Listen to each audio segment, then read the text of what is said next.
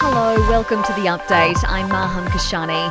Thousands of stressed residents in central west New South Wales are bracing for the worst flooding to hit the region in 70 years. There have been evacuations in Forbes overnight, with fears the Lachlan River could exceed 10.8 metres. SES spokeswoman Nicole Hogan says it will take some time before river levels stabilise. The peak is expected to stay there for a few days, then it will slowly move through the river system downstream into uh, other areas like Condobolin and then further downstream Bookmaker Robbie Waterhouse could be fined $121,000 over dealings with the punter. He's accused of incentivising a customer to continue gambling after they requested their account be closed. Seoul is scrambling its warplanes after North Korea flew 180 military aircraft near the South Korean border. Pyongyang has ramped up its military drills and testing in recent weeks in response to its neighbour's joint drills with the US. Nations threatening to boycott the World Cup in Qatar are being labelled hypocrites by the country's foreign minister.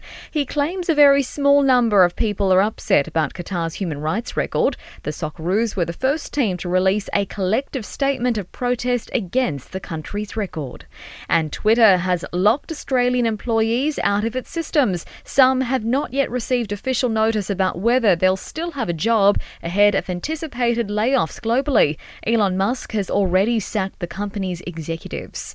In sport, Australia's T20 World Cup hopes hang by thread after a narrow four run win over Afghanistan in Adelaide. The Aussies needed a far bigger winning margin to boost their net run rate. Stanton captain Matthew Wade admitting they'll be cheering for Sri Lanka tonight to beat England, which would see the host nation slip into the semi finals although we've been trying to chase a little bit of run rate, it just hasn't really gone our way. We've been a little bit slow out of the blocks in this tournament, and uh, hopefully it doesn't cost us.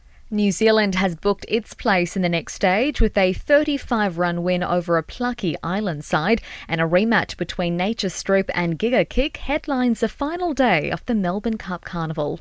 In entertainment news, Selena Gomez has admitted she recently threw herself a wedding themed birthday bash because she thought she'd be married by 25. The 30 year old singer wore a Versace gown for the party at her Malibu home.